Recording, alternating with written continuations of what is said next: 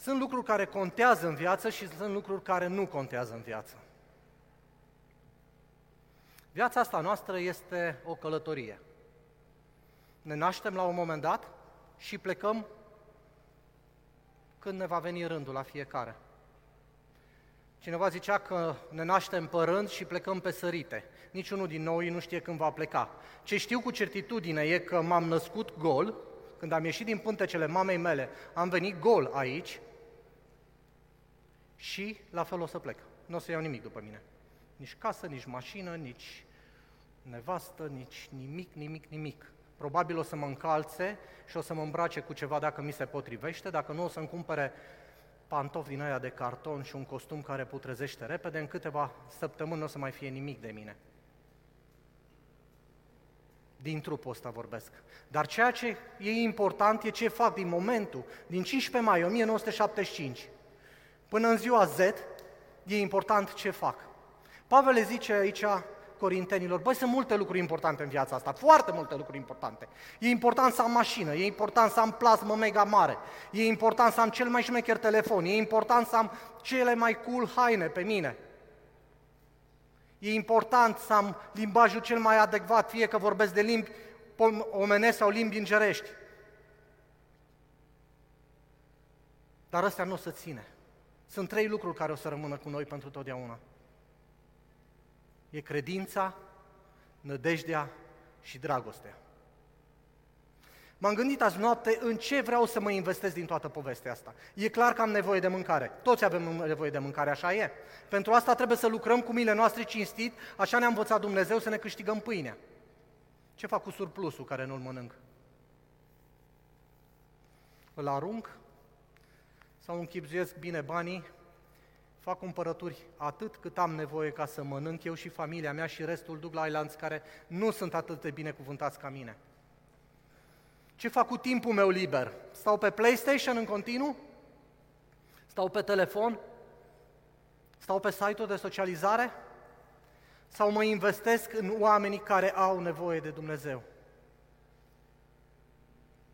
Suntem administratori al lui Dumnezeu. E un mare har, e un privilegiu. Ascultați-mă bine, e un mare har și un privilegiu să fim administratorii lui Dumnezeu. Începând de la bani, la o resursă care o avem acum și niciodată nu o să se mai întoarcă. Vorbesc de timp. Suntem responsabili de relațiile care le avem cu colegii noștri de muncă, cu prietenii noștri, cu vecinii noștri. Dumnezeu ne-a pus pe noi acolo să fim lumină și sare. Richard Wurmbrand a fost într-o zi într-un oraș din Ardeal și îl căuta pe un preot uh, evanghelic. S-a dus la acea biserică evanghelică să-l caute, nu era acolo, dar în curte jucau niște copii, se jucau cu mingea, jucau fotbal. Și i-a întrebat, știți pe unde e preotul? Și unul din copii l-a zis, știu eu unde e, dacă vreți vă conduc, nu-i departe, haideți să mergem împreună. Pe drum, Richard l-a întrebat de ce se joacă la biserică, are vreo legătură aparte, crede în Dumnezeu. Și copilul i-a zis că se joacă la biserică pentru că au un teren frumos unde se pot juca mingea. De el nu crede în Dumnezeu. Și atunci Richard l-a întrebat, băi, era un copil aproximativ 11 ani, de ce nu crezi în Dumnezeu? Și a zis simplu, dacă Isus Hristos ar fi trăit acum 2000 de ani, ar fi avut grijă ca în fiecare așezare umană să existe un mic Hristos. Știți, când s-a dat numele de creștini în Antiohia, celor care erau ucenici al lui Dumnezeu, le-a zis că sunt niște cristoși mai mici. Vorba încărcat emoțional negativ cu lucrul ăsta se duce la preotul evanghelic și îi zice această poveste și preotul i-a zis ce copil tâmpit. Asta e expresia lui Vrunband. Și Vrunband a zis într-adevăr, era un mare tâmpit în orașul ăla, dar acela nu era copilul. Copilul ăla nu-l văzuse pe Hristos. Dragii mei, avem cel mai mare privilegiu de a fi Cristoși mici. Cristoși mici. Dacă lumea din jurul nostru nu-L vede pe Hristos în noi, nu o să-L vadă în absolut nimic altceva.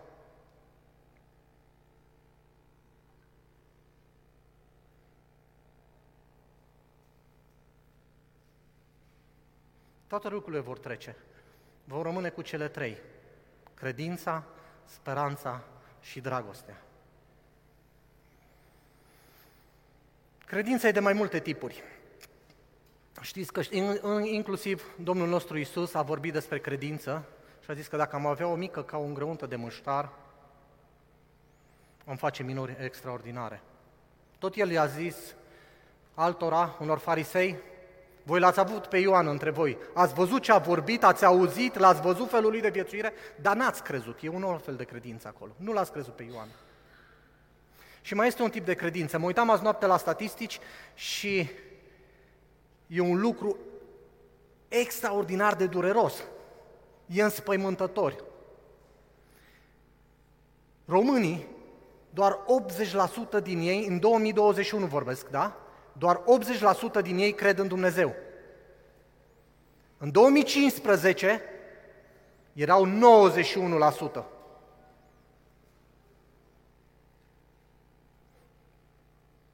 Dragii mei, s-au pierdut niște procente fantastice.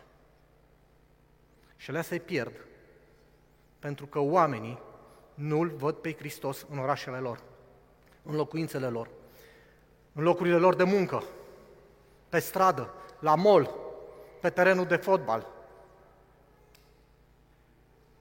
O națiune care se presupune că e creștină cu 80% din populație, mare parte din populația asta creștină, sunt cei care zic, eu cred în Dumnezeu. Sunt cei care zic, la fel ca în Iacov 2 cu 19, eu cred în Dumnezeu. Tu crezi în Dumnezeu, este unul și bine faci. Dar și dracii cred și tremură.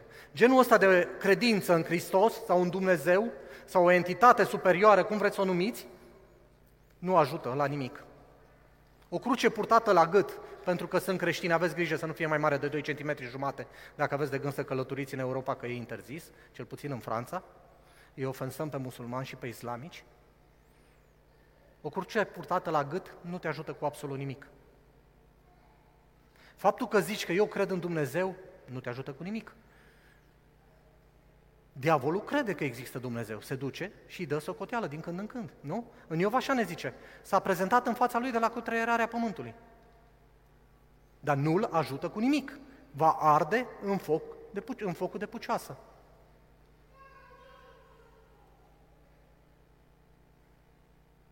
Noi avem nevoie de o credință mântuitoare.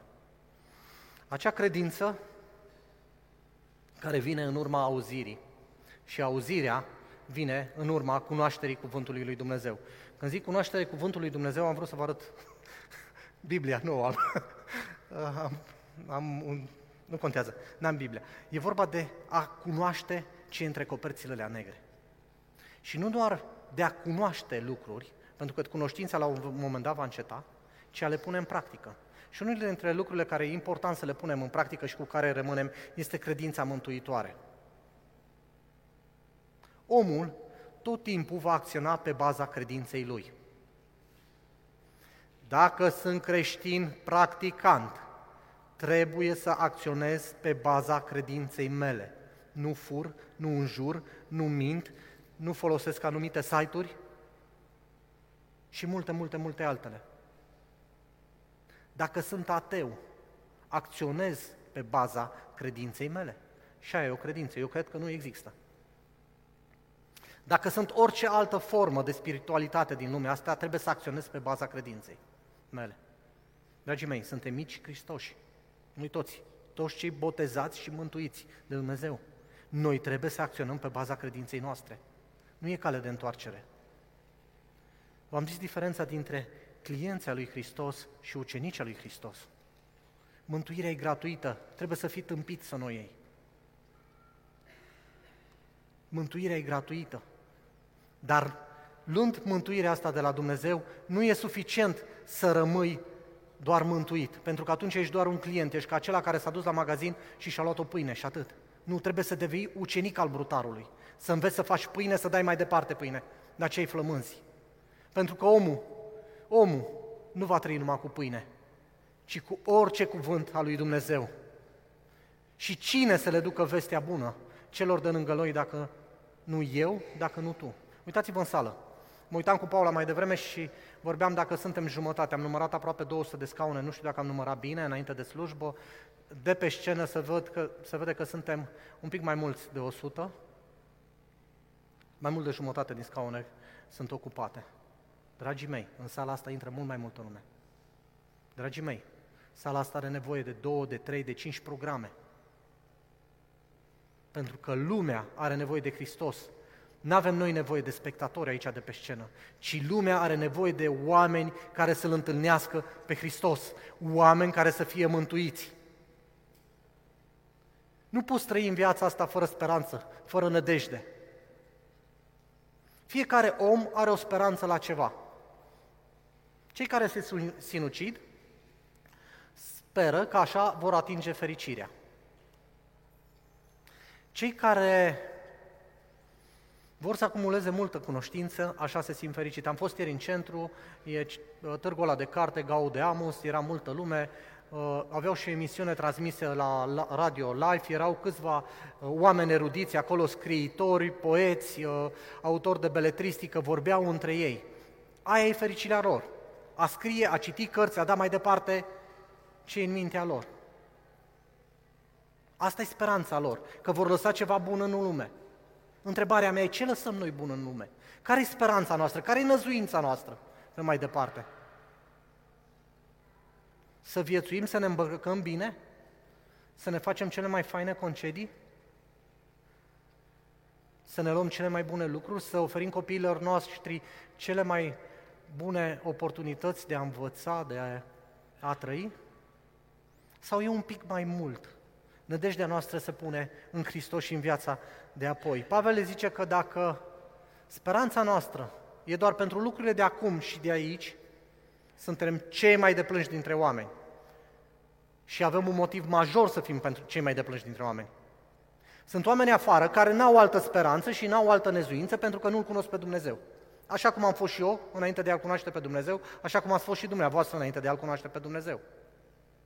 Dar noi care îl cunoaștem pe Dumnezeu, dacă ne trăim viața doar pentru acum și aici, suntem cei mai deplânși dintre oameni.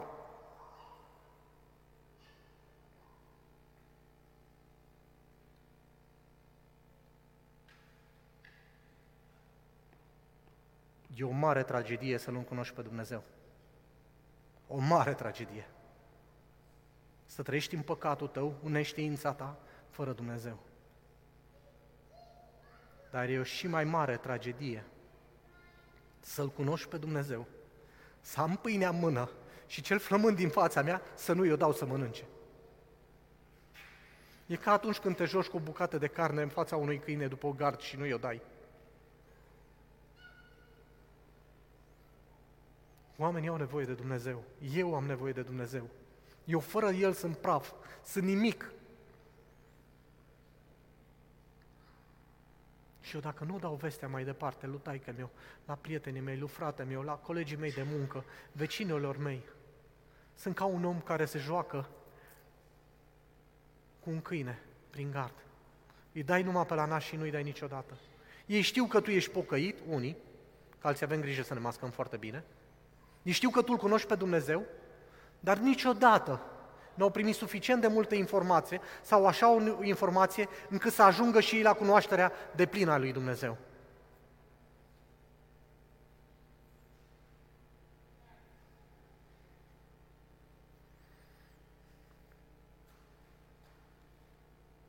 Nădejdea mea e că într-o zi îmi voi petrece veșnicia împreună cu Hristos.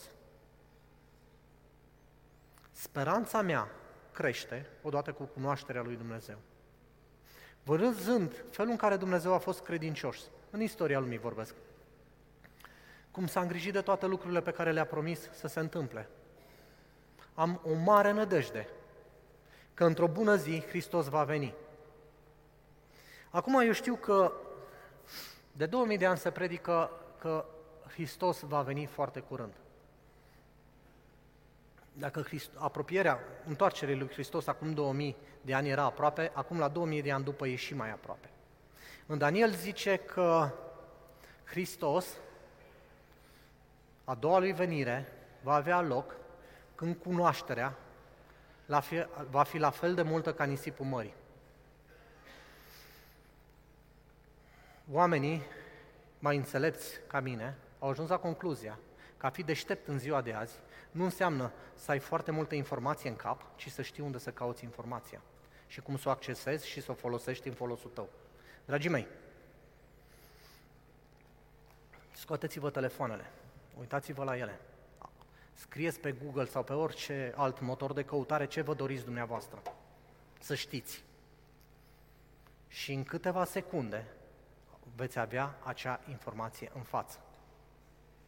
Asta înseamnă că acea cunoștință de care vorbim noi e mai mare decât nisipul mării. Din orice domeniu. Încercați. Și sigur îți ați încercat lucrul ăsta. Orice nu știi, cauți pe internet și găsești. Absolut orice. Te doare piciorul, primul lucru, la, la primul doctor la care te duce, doctor Google. Să vezi de ce. Ca în simptoma aia, așa, parcă și eu am o întorsă de gradul 3. Am dureri de cap? Hai să vedem repede ce zice doctor Google cu privire la coronavirus. Am durere de cap și nasurile înfundate, nu simt? Nu? Facem așa toți. Vreau să gătesc ceva. Doctor Google. Vreau să-mi repar ceva la mașină. Doctor Google. Vreau să mă duc undeva, unde n-am fost niciodată și nici n-am habar unde. Doctor Google. Am dreptate. Deci a doua venire a lui Hristos este mai aproape ca niciodată. Prin răbdarea și mângâierea Scripturilor, noi trebuie să ne creștem speranța. În Roman 15 cu 4 zice așa, și tot ce a fost scris mai înainte a fost scris pentru învățătura noastră, pentru ca prin răbdare și prin mângâiarea pe care o dau Scripturile, să avem nădejde sau speranță. Deci cum e? Absolut tot ce a fost mai dinainte scris în Scripturi, cu răbdare și mângâiere, sunt scrise ca să avem noi speranță și nădejde. Ce nădejde? Nădejdea ce? Nădejdea că crezând în Prosperity Gospel o să fiu foarte bogat și că Domnul o să-mi dea un jet să zbor de aici la Barcelona și să predic acolo?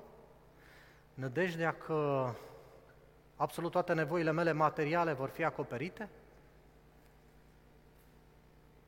Sunt promisiuni în Biblie. Zice, băi, ocupați-vă de împărăția cerului și absolut toate lucrurile o să vi le dea pe deasupra Dumnezeu. El știe că aveți nevoie de mâncare, de haine, da, dar e o condiție înainte, e condiționată. Ocupați-vă de împărăția cerului. Și după aia vin lucrurile. Nu vă ocupați de lucrurile alea, că nu alea sunt importante. Importantă e nădejdea mântuirii. De ce vin duminica la biserică?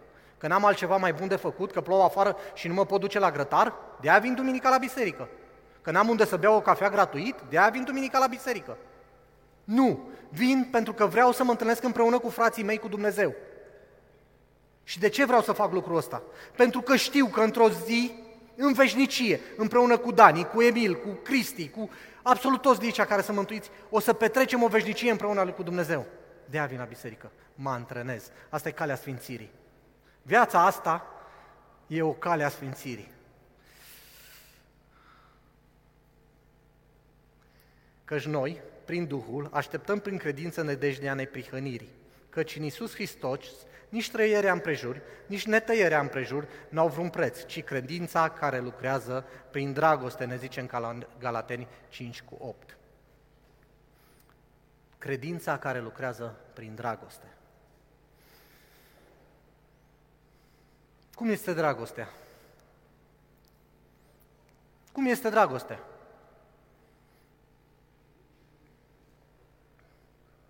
Nu știe nimeni cum e dragostea. E o întrebare capcană, zice Laura.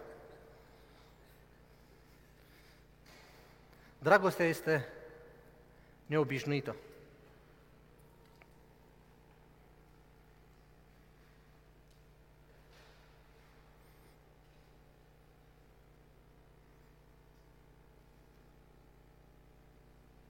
Dragostea este neobișnuită. Înainte să mă nasc, înainte de a fi un suflet viu, cineva m-a iubit atât de mult încât a venit și a murit pentru mine. De ce? Pentru că Tatăl atât de mult a iubit lumea, încât a dat pe singurul său fiu. Așa începe povestea asta grozavă de dragoste. Hai să fim onești. Uitați-vă la voi. Uitați-vă la mine. Eu l-am scuipat pe Hristos. Eu am zis blasfemii la adresa Lui. Eu i-am bătut cuie în inimă, în primul rând, și după aia mâini și în picioare. Și nu sunt singur. Și voi ați făcut exact același lucru ca mine. Numai fiecare în inima lui știe cât de tare l-a jignit și l-a ofensat pe Dumnezeu. Și cu toate astea, cu toate astea, Dumnezeu ne-a iubit. Cu toate astea, Dumnezeu ne-a iubit. Vi se pare că dragostea asta este obișnuită?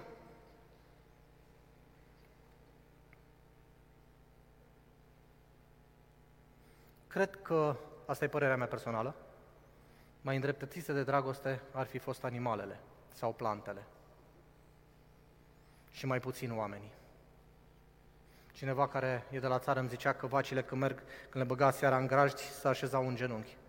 Și el o lua asta ca o rugăciune înaintea lui Dumnezeu. Uneori animalele au mult mai mult bun simț decât oamenii. Animalele nu fac avort. Animalele nu fac avort. Noi oamenii facem.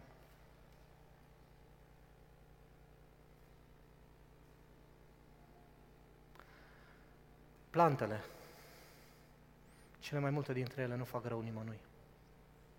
Ar fi fost mai îndreptățiți trandafirii din grădină de la mine de dragostea lui Dumnezeu decât persoana mea. Și cu toate astea Dumnezeu m-a iubit pe mine, așa decis. Dumnezeu te-a iubit pe tine, așa decis. Dragostea este neobișnuită. Noi tot timpul suntem nemulțumiți de ceva, și ca și creștini. Nemulțumirea asta și e adânc în noi. Tot timpul suntem nemulțumiți de pensii, de salarii, de taxe, de impozite, de mâncare, de haine, de ceva avem noi pentru care să fim nemulțumiți de Sergiu că predică în dimineața asta și de ce predică de ploaie, de ce ploaie afară și nu pot să mă duc eu la grătar, ceva ne face să fim mereu nemulțumiți. Și pe acești nemulțumiți, acești ingrați, Dumnezeu i-a iubit până la capăt. Și o să ziceți că eu nu sunt așa. Ei, nu. Roman 3 cu 23.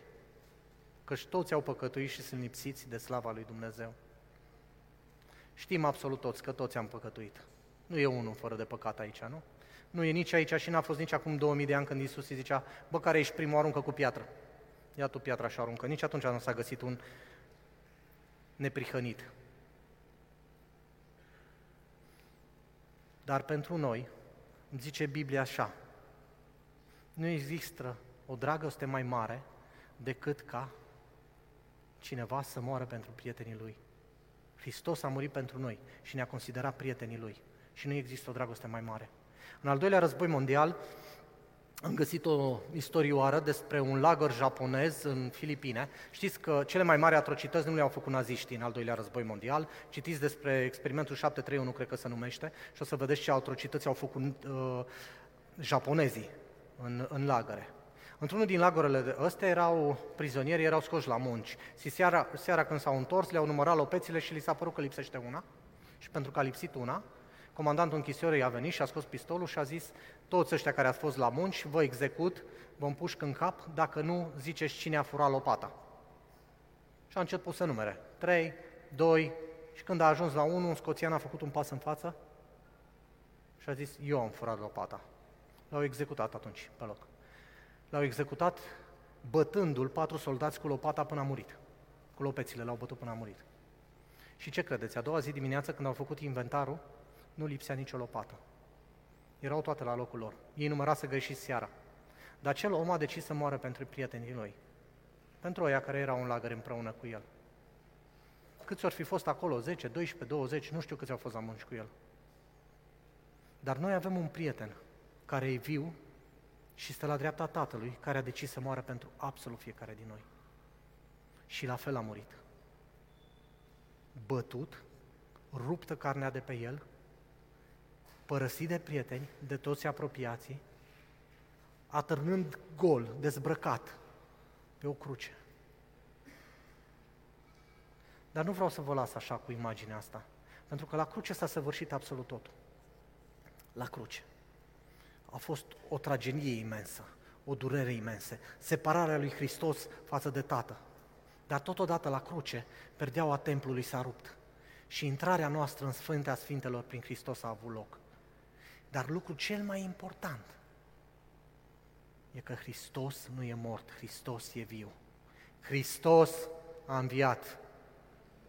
Hristos a înviat și cu moartea a călcat pe moarte. Pentru mine și pentru tine.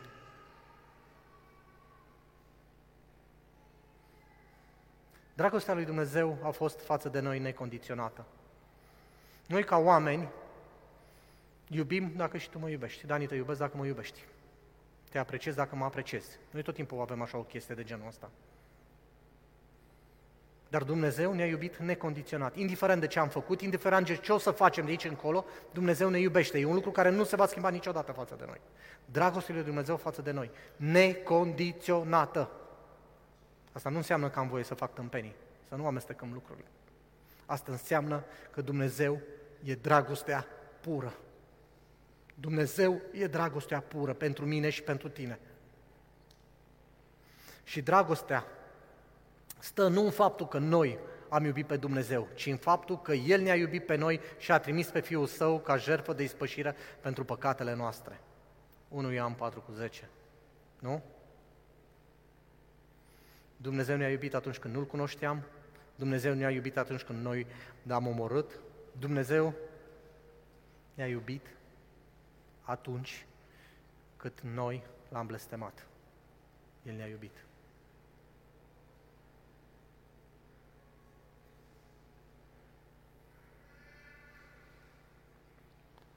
Acum am o problemă de pronunție. Mă gândesc, generalul Eisenhower, cred că îl cheamă, a fost și președinte al Americii, a fost general în timpul celui de-al doilea război mondial, a făcut fapte eroice pe undeva prin Africa, pe acolo a fost uh, comandantul unui corp de armată, a fost și pilot de avion, mai târziu a ajuns președinte ale Americii, dar după război un reporter s-a dus la maica sa și a stat de vorbă cu ea și uh, la începutul discuției a fost așa, cred că sunteți extraordinar de mândră de fiul dumneavoastră. Și mama generalului i-a întrebat care din ei, pentru că acest general mai avea trei fii. Și pentru ea au fost toți trei la fel de importanți. Habar n-am ce au făcut tailanții. Frații lui nu știu cu ce s-au ocupat, doar la unul dintre ei am găsit o poză. Era la un birou cu un stilou în mână, scria ceva, probabil o muncă din asta mai intelectuală. Dar de Elan's 2 nu, nu sunt nici poze, nici informații, n-am găsit nimic pe Wikipedia despre ei. Dar pentru mamă, toți copiii au fost la fel de importanți. Pentru Dumnezeu, toți sunt la fel de importanți, pentru că Dumnezeu vrea ca toți să fie mântuiți, niciunul să nu piară. Așa e? Amin. Amin. Există o dragoste frățească care ne învață că dacă un frate al tău are probleme, dacă un frate al tău are dificultăți, vine un minim de el și cei din administrația Asociației Ravie Zaharia au fost atât de neînțelepți încât au apelat la o companie de detective externă să vadă dacă s-au petrecut acele fapte. Pavel zice așa, băi, între voi nu se găsește niciunul suficient de deștept să judece acea faptă? Trebuie să vă mergeți să vă spălați rufele în afară? Dragostea frățească înseamnă așa, în momentul în care am o problemă, de orice natură, înainte de a fugi, înainte de a fugi la doctor, dacă sunt bolnav, înainte de a fugi la judecător, dacă m-am certat cu un frate de-a meu, înainte de a fugi la orice altă autoritate, ar trebui să mă duc la fratele meu și să vorbesc cu el. Biblia zice, bă, dacă e vreunul bolnav între voi, să vorbească cu bătrânii bisericii, cu prezbiterii, în traducere liberă și cuvântul ăsta românesc prezbiter, cu pastorii voștri, să vină la biserică sau la ei, să-i cheme, să toarnă un de lemn pe el și să se roage. Ăla e primul pas. Acum, înțelegeți-mă bine, Dumnezeu a dat oameni extraordinar de înțelepți și aceia sunt medicii. A dat alți oameni extraordinar de deștepți care au creat medicamente pentru diverse boli. Dar primul pas noi trebuie să-l facem între noi. Am o problemă financiară. Mă duc primul lucru și fug repede la Provident și îmi fac un împrumut cu, habar n ce dobândă au ăia, monstruoasă, în condițiile în care zice Biblia să nu datorezi nimănui nimic. Știu că noi ne-am făcut foarte mulți rate pe la toate băncile posibile, că probabil o să luăm multe lucruri după noi, și mașină, și casă, și așa. Dar în fine, ar trebui să merg prima oară, poate să vorbesc cu conducerea bisericii, să zic, bă, uite, am o problemă financiară, credeți că m-ați putea ajuta? Asta e dragoste frățească. Sau să mă duc la unul dintre frații din biserică, care știu că e mai potent financiar și să apelez la el.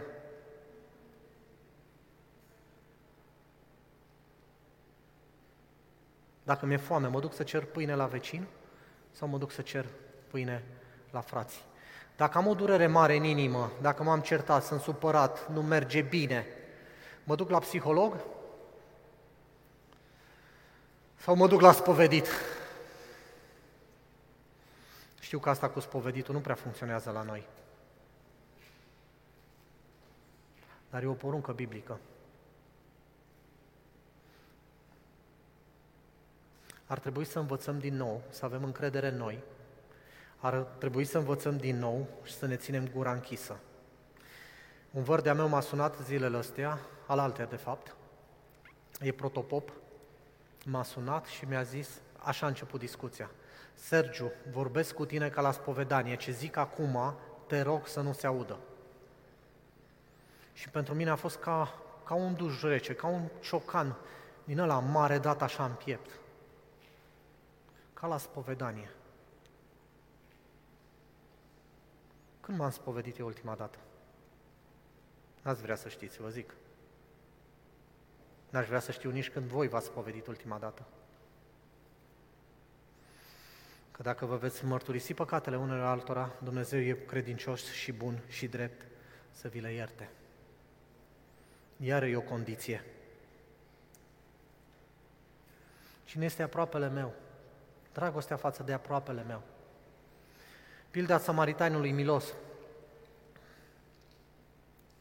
Cine a fost aproapele Samariteanului? O să ziceți că levitul ăla ar fi trebuit să fie. Dar știți cum stă povestea cu levitul ăla?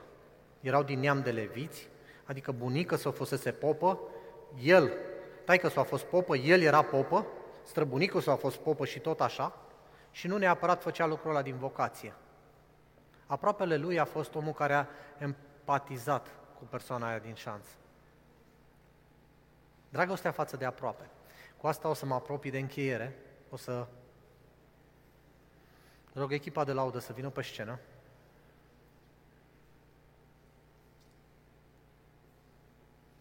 Levitic 19 cu 18. Să nu te răzbuni și să nu ține caz pe copiii poporului tău.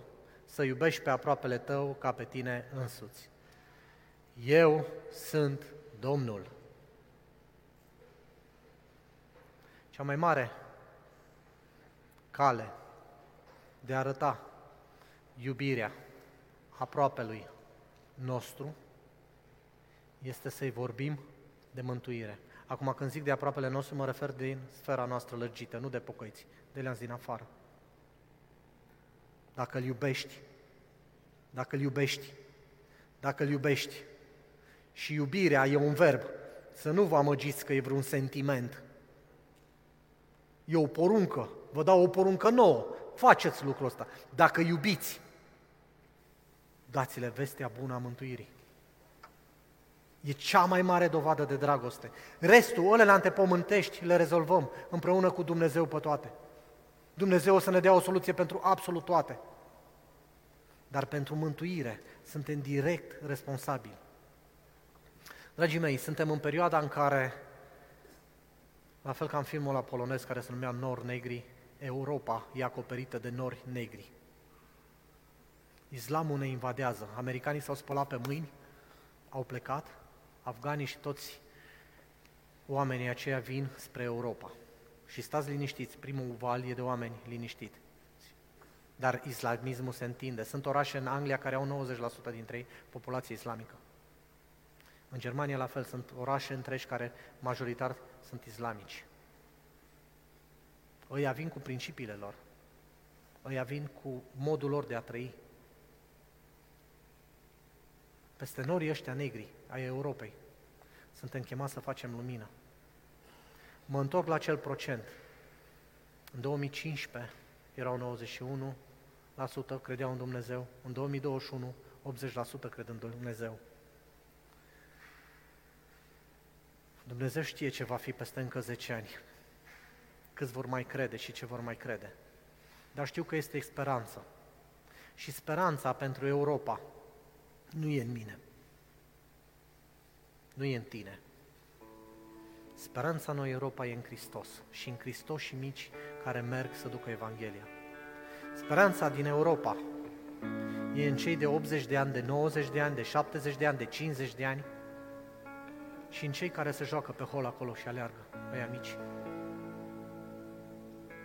Dumnezeu ridică oameni cu care vestea bună a Evangheliei să meargă mai departe. Și dacă îmi ține o gură închisă, va fi altcineva care va vorbi.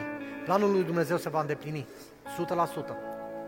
Dar va veni o zi în care noi vom da socoleteală pentru administrația noastră. Știți pilta talanților? Nu are legătură cu banii, are legătură cu talanți, cu calități care sunt puse în noi. Dacă ești un om cu inima caldă și știi să asculți, fii pregătit ca alții să se confeseze la tine. Dacă ești un om cu mâna cu o caldă strângere de mână, stai acolo și întâmpină pe cei care vin la biserică. Dacă ești un om care știi să speli geamurile bine, să mături, e nevoie de tine. Dacă ești un om care știi să pansezi sufletele rănite, e nevoie de tine. Dacă ești un om căruia Dumnezeu i-a dat înțelepciune, să dea Evanghelia mai departe, să le explice oamenilor pe înțelesul lor. Evanghelia, vestea bună, faptul că Hristos e viu, că a murit pentru mine, pentru tine. Fă lucrul ăsta, nu ține talanții supreși, că va veni o zi a judecății.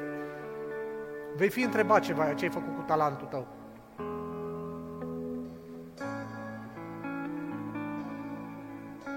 Și e un stăpân aspru care seceră de acolo unde n-a semănat. Mare responsabilitate avem.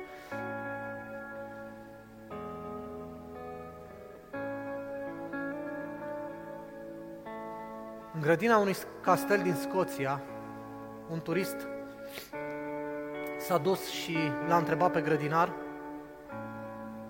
i-a zis, văd grădina asta minunată îngrijită. Probabil că stăpânul tău vine des la castel. Când a fost ultima dată pe aici? Și grădinarul i-a răspuns, Domnule, stăpânul meu a fost ultima dată la castel cu 25 de ani în urmă. Wow, a făcut turist. Măi, omule, tu l-aștepți ca și când ai așteptat să vină mâine. Și a zis, nu, nu, domnule, eu l-aștept ca și când ar veni acum. Hristos e pe drum. Haideți să ne ridicăm în picioare. Să ne dea Dumnezeu înțelepciune, să-L așteptăm ca și când vine acum.